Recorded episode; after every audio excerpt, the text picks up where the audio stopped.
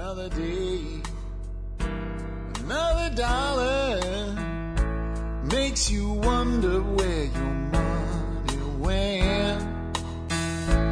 You can scream.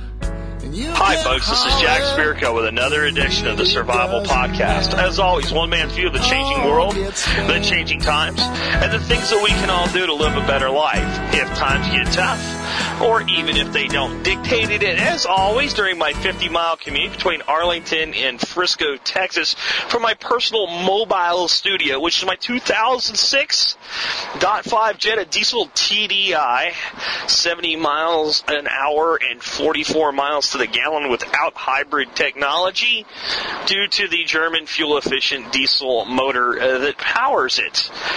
Anyway, the big difference today is this is once again an afternoon podcast, a pre-dictated podcast because as you're listening to this, I am somewhere in the uh, Ouachita Mountains, uh, north of Hot Springs, Arkansas, at my remote bug out location with just about all the comforts of home except internet access because I'm not going to pay the satellite internet access fee until we go there for good.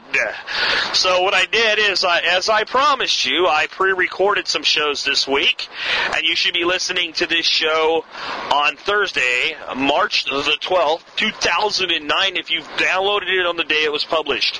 For those that listen every day, there will be no show tomorrow. I'm sorry, uh, I was able to stack two shows additional in this week and leave you only hanging for one uh, day. Uh, but going uh, going forward, we'll try to get back to the everyday model. And thanks to the support of folks who've joined the Members Support Brigade, it may be this year that the Survival Podcast is going to turn into a full time endeavor for me. And uh, the Member Support Brigade should open again sometime next week for all. And there should be tons of new video footage from Arkansas added to that members area, and a lot of really great things planned. There are some exciting things going on with the Survival Podcast. I'm going to go ahead and do all the house cleaning at the beginning of the show uh, because it seems to work out better that way. Uh, number one, Region 5, we are having a get together for this is residents of states of Texas, Oklahoma, Louisiana, uh, maybe New Mexico. I'm not sure what all Region 5 is, but it doesn't matter. It doesn't matter because if you want to come, you are welcome. This will be Memorial Day weekend somewhere around Gulfway, Texas, is where it looks like the location is going to end up being as I change lanes and cut a guy off who doesn't want me to get over. I don't understand that, uh, but occasionally you guys get to hear me talk about it. Anyway, so that uh, is an open invitation. I'm going to say it every day right up until it occurs.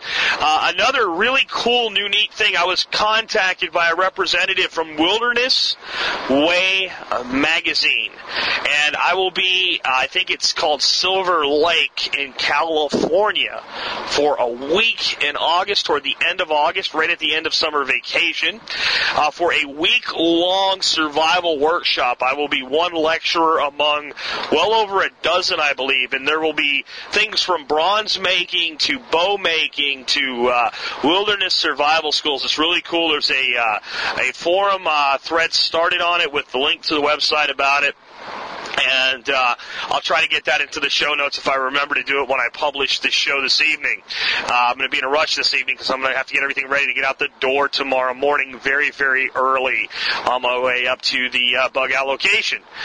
Uh, so that pretty much uh, clears out the house cleaning. We get into today's subject.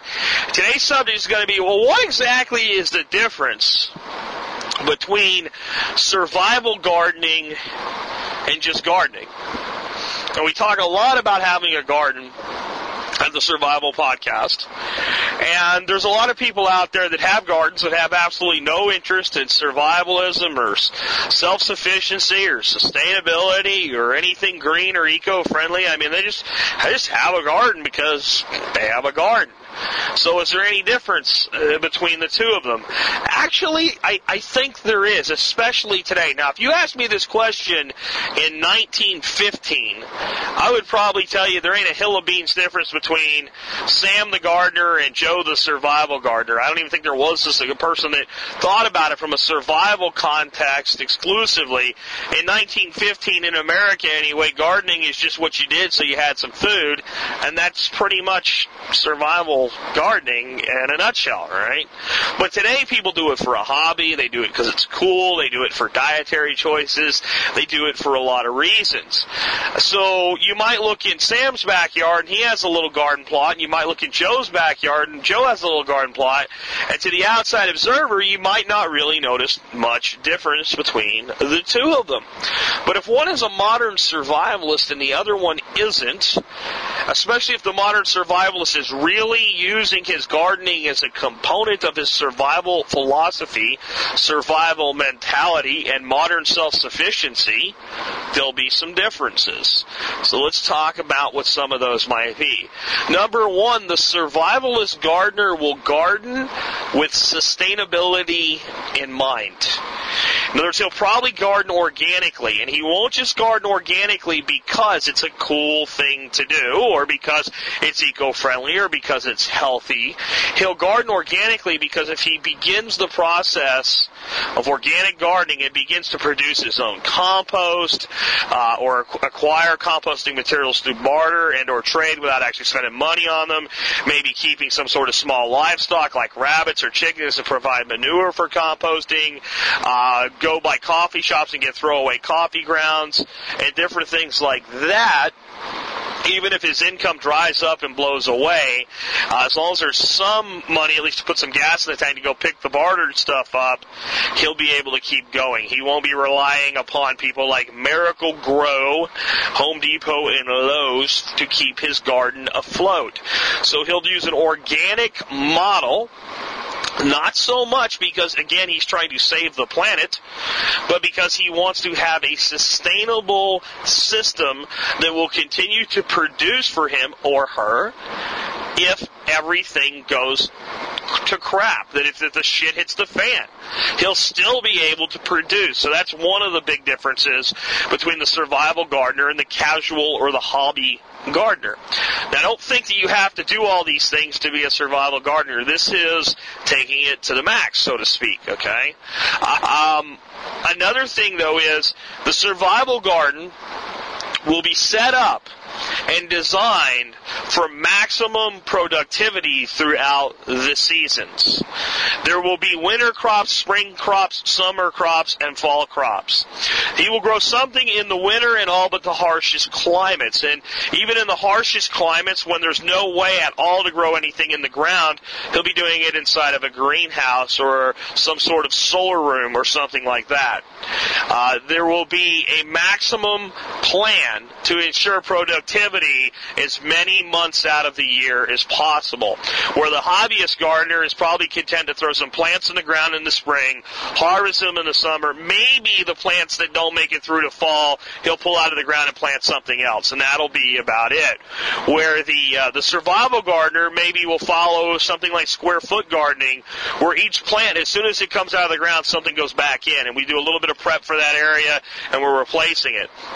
So that's one of the things that'll be a huge differentiator between someone that sees gardening as a way to sustain their lifestyle, sustain their diet, versus somebody that just wants, you know, some fresh tomatoes, some fresh cucumbers, a little bit of lettuce and dill, and uh, maybe, uh, you know, uh, a zucchini or two out of their garden. Uh, that's, you know, be the one type of person where the other person is going to want to make sure that they're producing enough to have 40, 50, 60% of their diet uh, maybe, or more produced from their garden.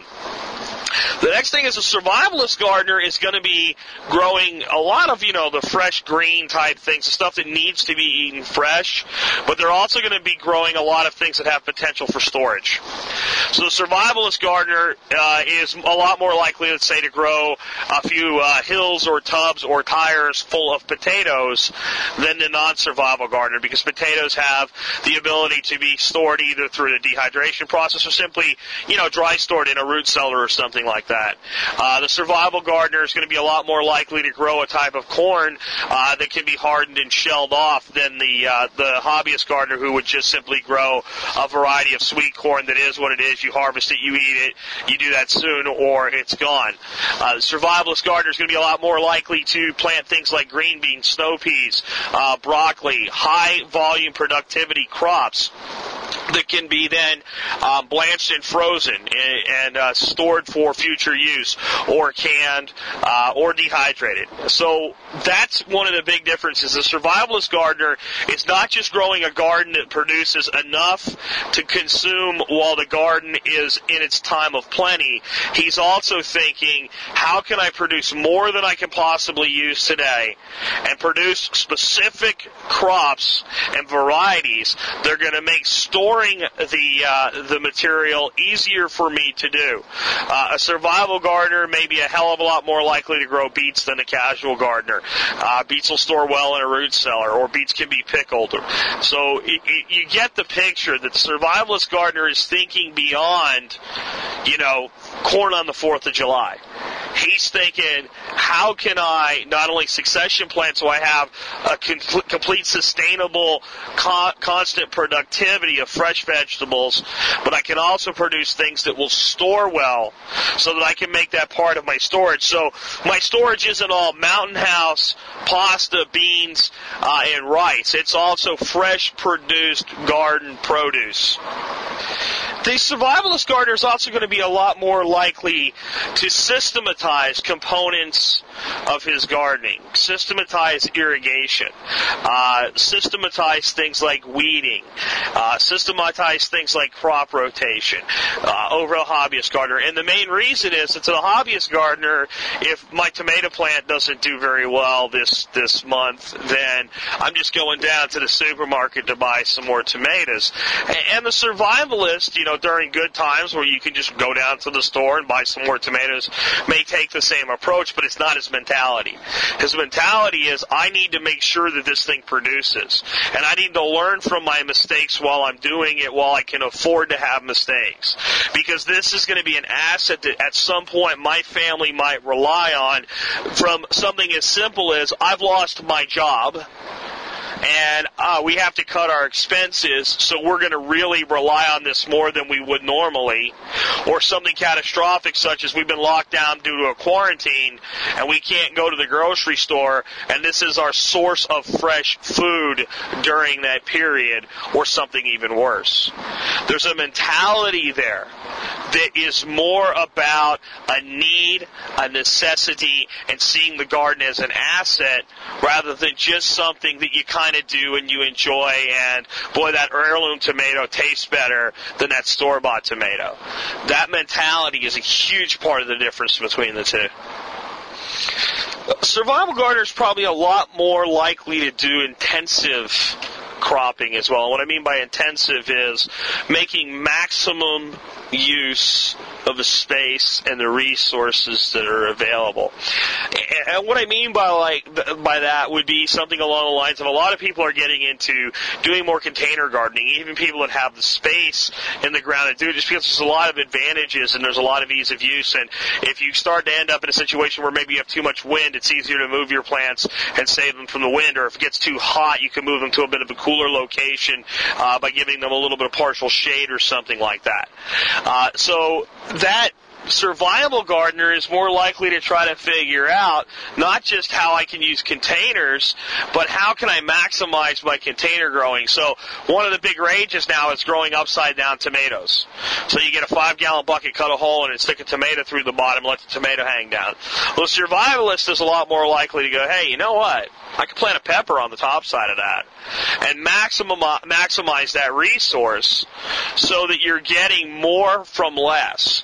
A survival survivalist gardener is a lot more likely to plant a Three Sisters garden than a hobby gardener. And that's where you plant corn. And uh, once your corn gets going and it's up about a half a foot tall, you come in and you plant some uh, pole beans, and uh, they start to trail up your corn stalks. And once the beans are up and going a little bit, you come in and plant some winter squash, and the winter squash vines go out and uh, uh, kind of mulch the ground for you and reduce evaporation and keep more moisture in. And of course, the beans are producing nitrogen because they're a legume, and they're going to provide some extra nitrogen for the corn, which is a nitrogen uh, intensive plant. So survivalist gardener is a lot more likely to think of ways to symbiotically plant crops together to maximize production in space. Uh, because, again, what they're saying is even if I grow during this time when I have more than I need and, and the economy's decent and I still have a job and I can still pay all the bills so much that I end up giving some stuff away, I'm actually just interested in knowing how much can I really grow if I really had to depend on this, if we had to become vegetarians, not because we, you know, we're afraid to eat animals, but because we're out of meat and we, we just have to live on what we have, how much could I really feed my family with? He's a lot more likely to experiment with that. A survival gardener is also a lot more likely to dabble in permaculture, in particular my version of permaculture. There's a lot of people that consider permaculture simply sustainable agriculture. In other words, what I started with, you're doing natural composting, you're not using outside fertilizers, everything that comes out of the garden is either eaten or goes into the compost heap or is given to animals. The animals eat it, they process it, they turn it into manure, that's also composted. It goes back into the ground. And they, they look at that and they call that that permaculture. I don't consider that permaculture. And there's a reason. I consider that sustainable agriculture. That's exactly what it is. Agriculture is a process that requires human activity. That's what makes it agriculture. To me, permaculture are things that a human may play a part in, but once the system is placed, it requires very little to no human activity. In other words, if I plant an apple tree, so I have to plant the tree. I have to make sure it's planted properly. I have to water it until it establishes a root system. Uh, there's a lot of things that I have to do initially to get that tree established. However, once that tree puts out a good root system and it's into its second year, you, you can't hardly kill it unless you poisoned it or something. Uh, it is it is what it is. It's a tree. And right now, if you're in your vehicle, look around. You probably see trees everywhere, unless you live in the desert. If you're in a desert, you probably see cactuses. If you're in the Arctic tundra, you probably see mosses and legumes. These things grow all the time, and no one has to touch them. And to me, permaculture is when you take something that can provide food or another resource for you, like that, and make it a component of what you're doing. And a survivalist is a lot more likely to think about how many things like that can I grow on my property as well. Uh, looking at things like growing uh, hazelnuts or filberts, depending on what you like to call them, and growing those shrubs, and they're producing nuts. And those nuts can be used for everything from simple, you know, use as a nut uh, to grinding and making a form of flour out of them. Uh, to growing things like Jerusalem artichokes, which are these little, the little small sunflower-looking plants that you all over the Southwest in the summertime that just grow on their own. They actually grow a tuber uh, and that tuber is uh, is edible. It's actually kind of nutty and, and quite good eating. So those are some. If you're going to grow those, you got to be careful where you grow them because they actually are invasive and will become a weed uh, if you're not careful. But if you have a big enough piece of land, there's no reason not to have a field of those things, and you have a constant resupplying uh, source of food. Uh, or to grow, let's say, blackberries, blueberries, raspberries, strawberries, anything like that. That once the plant system is established, it continues to come back back and provide over and over and over again. Walnuts, pecans, pears, you know, plums. You get the idea. The survivalist gardener is more likely to bring in a complete variety of permaculture crops, not just a couple apple trees, right? Maybe some apples, some pears, some plums, some prunes, some peaches. You have different fruits coming in fresh at different times of the year that way. Uh, blackberries, raspberries, blueberries, strawberries. I mean, if you look at just those right there, and if you have a few plants or shrubs or trees of each on a property, and you kind of need a bigger piece of property to do this, but if you do that, you know, maybe throw some figs in there and a couple grapevines and some hardy kiwi fruits. Now you've got this, this constant, ongoing supply of fresh fruits and nuts to complement your vegetables. You have a much more sustainable diet coming from there. And if you can just produce a little bit from livestock or hunting and fishing on top of that, it's actually relatively easy for a person with a few acres that if they really wanted to, they got some good storage philosophy going and all to provide all the food that they could possibly need for a family of two, four, or six. It really can be done. And it's done all over the world right now. There are so many places where people are basically living agrarian lifestyles and providing for themselves and their family. A survivalist not necessarily looking to do that today. What they're looking to do is make sure if they had to, they could. That a lot of these things take time. You plant a walnut tree, you're looking at years before you're having a sustainable crop every year of walnuts. The same thing with pecans, the same thing with apples. It even takes uh, quite a few years for peaches uh, to get to that status.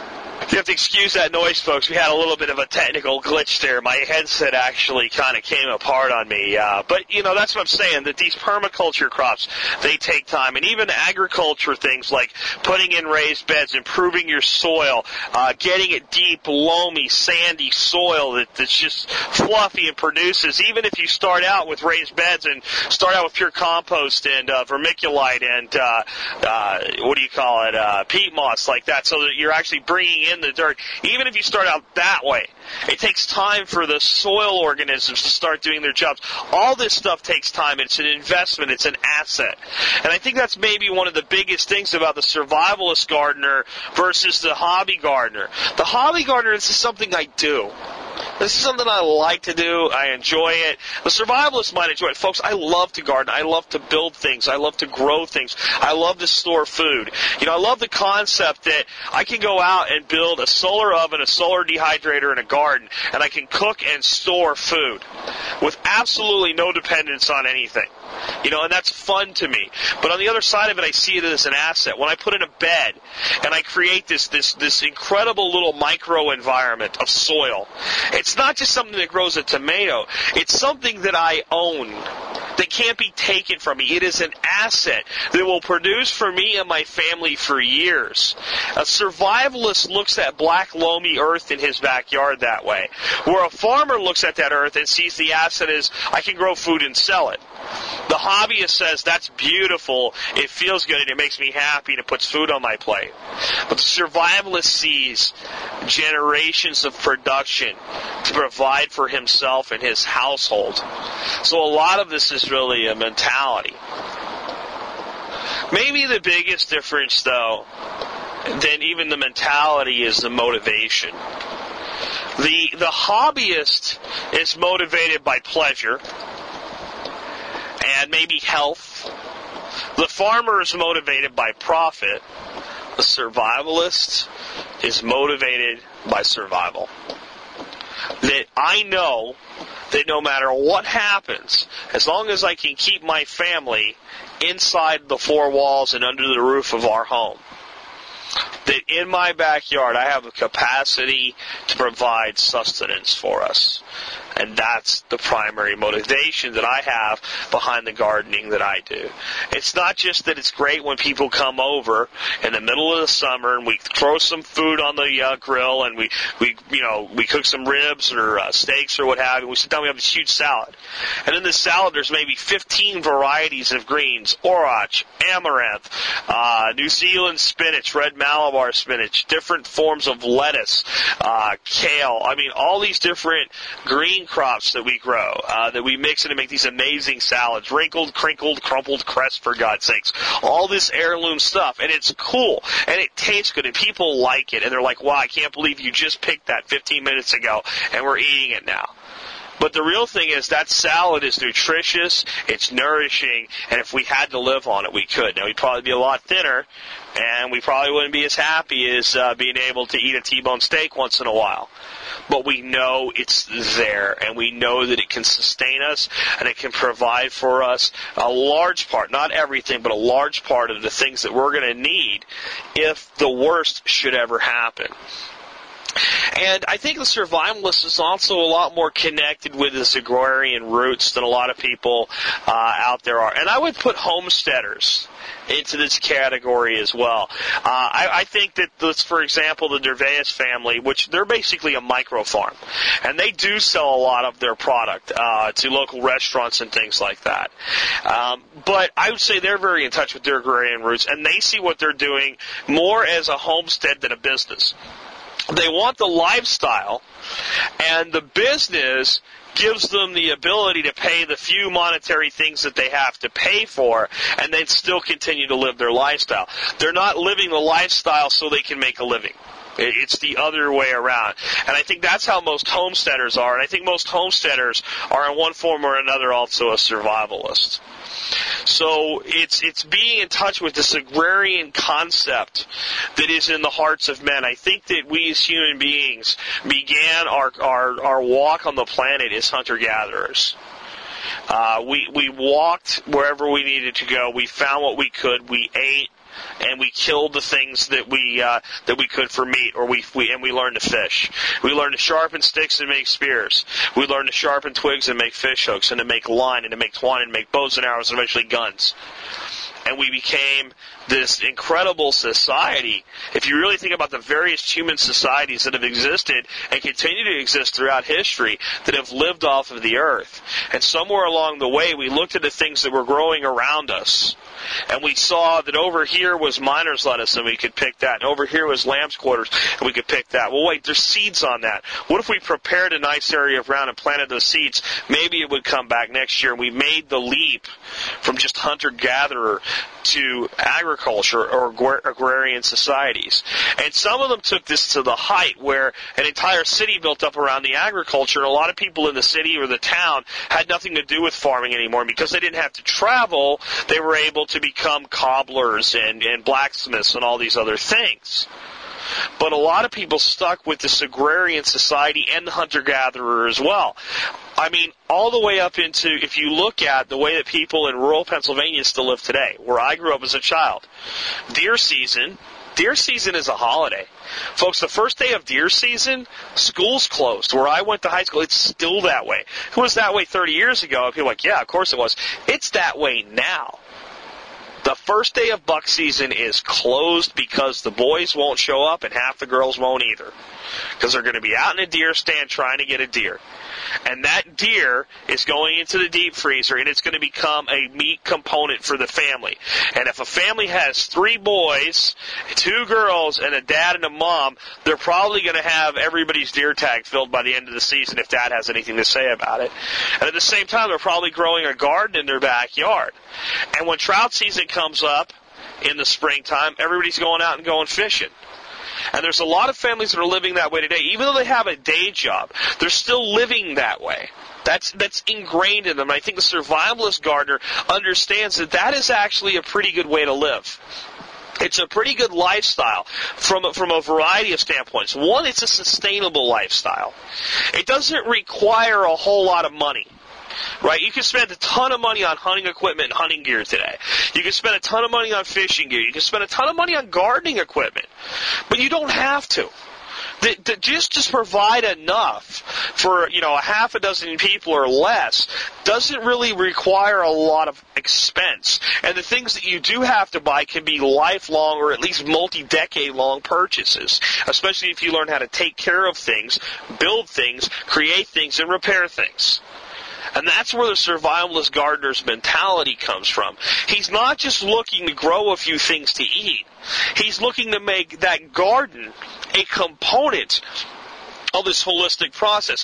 Where the you know the hobbyist gardener comes home and uh, throws you know pulls a few weeds out of the garden and goes on and watches late night television and, and goes to bed and maybe gets up and goes and plays squash at the local racket club, right? He's kind of a yuppie. Where the survivalist gardener is saying, okay, I've got my garden here, but I'm planning my fishing trips, my hunting trips, or I'm doing livestock as well and they're they're learning how to, to acquire skills as well. So that this gardening is not a one dimensional thing to them. It's it's a spoke in this this wheel that, that you know that, that turns on a daily basis and is their lifestyle. And, and that's all through this connection that most survivalists feel that I think is a lot of what drives them in the first place. It's this show that I did last week where I talked about our 10 guiding principles and things that your father or your grandfather probably drilled into your head. You know, th- things like, you know, if, if your friend jumped off a bridge, would you do it too? Which came out in our principles as, you know, if you don't get to be a leader because of your title. All of those things, all of those principles in that show, and if you haven't listened to it, you might want to go listen to that show. Because it really speaks to what this is all about. But all of those principles go back to understanding value and understanding the human component on the planet and you almost can't really be in touch with that without taking some control over what you eat and where your food comes from. And if you want to take control over your food and where you eat and where it comes from, there is no better way to do that than to put your hands down into the earth and bring something forth from it. And that connection, I believe, is in the heart of all survivalist gardeners. And a lot of people that are survivalists that have never really done gardening, and I'm talking to more and more people, it seems like every person that listens to this show that's talking to me that's never gardened is gardening this year they're doing it. They're, they're, they're making the step. And what I can tell you is the first time that you do it, you're going to have setbacks, you're going to have failures, but you're going to have successes. And those successes will breed confidence and competence. And as you continue to do it, by the time you do it two or three years, you'll wonder, how did I ever live without this as part of my life? And if anybody were to ever remove you from a situation where you could do it, you would feel like there's this gaping hole because you'll complete something when you do it. And I'm not trying to be too metaphysical or etherical or spiritual or religious or however you want to characterize it. What I'm just telling you is a fact that humans evolved, regardless of your spiritual or religious beliefs, humans evolved to a degree on the planet is needing to feed themselves. It's a very short piece of human history where when you were hungry, you took something called money and went to a store and purchased it. It's a tiny, you know, if, if today is midnight in one day on the planet in the entire human existence, it's 10 seconds to midnight that that was even possible. Most of human history has been humans having to take action in the form of growing food, harvesting food, or hunting or fishing to feed themselves. And because that's the case, it's written into your genetic code at this point. In the, the timid, uh, small, uh, thick glasses wearing accountant that's sitting behind a desk right now, running Excel spreadsheets to comp- compute how to do a financial forecast, inside his heart beats the hunting drum. It's in there. The sounds, the sense, and the smell of the jungle. The lion hunter's heart is in that human because that's where we all come from. And it's why when we do these things, we start to have a sense of purpose and we start to feel like we're doing something that really matters. And beyond everything else, we begin to take control over our individual lives and our individual situations. And that is the ultimate difference. For everybody except the survivalist gardener, gardening is a means to an end. It's something you do to get a given result. For the survivalist gardener, gardening is about taking control back from the systems that are and making it a part of their life and saying, I control this. This is mine. And because of this, I have a certain level of freedom that cannot be taken from me because I've been giving the power and the knowledge, the power in my hands and the knowledge in my mind to create, to literally create sustenance. That's what being a survivalist gardener is all about. And it's a pretty deep concept for something as simple as turning some dirt over and planting some seeds. But it's reality. When you think about the modern systems that are, the medical system, the financial system, the distribution system, the energy system, the government system, the military system, all of these systems combined, they all revolve around the concept that if you don't eat every day, you'll die. The only thing that keeps people willing to submit to these government authorities that are out there is a feeling of dependence. And the greatest dependence you have is your ability to know that tomorrow you'll live, and if you're a parent, to know that your children will. And the biggest thing you need to make that happen, other than shelter so you don't freeze to death, is food. Water's pretty easy to come by. We can get water. There's a million ways to do it. Food is what you pay money for.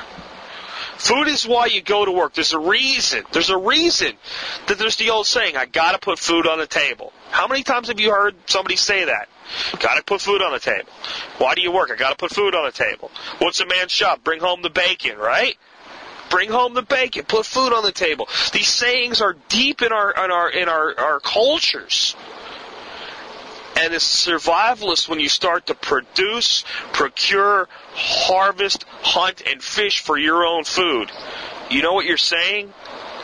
I can do this myself. I'm not dependent on somebody else to do it. And when you do that, your lifestyle, your mentality, and your look at everything else in life begins to, tra- to change. It's liberating, and indeed it's revolutionary. So, if you're gardening, start to see it that way. It'll empower you. If you're thinking about gardening and you need motivation, think about it that way. It will motivate you to do it.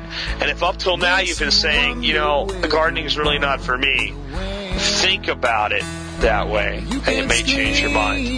This has been Jack Spirko with another remote survival podcast, helping you figure out how to live that better life when times get tough, or even if they don't.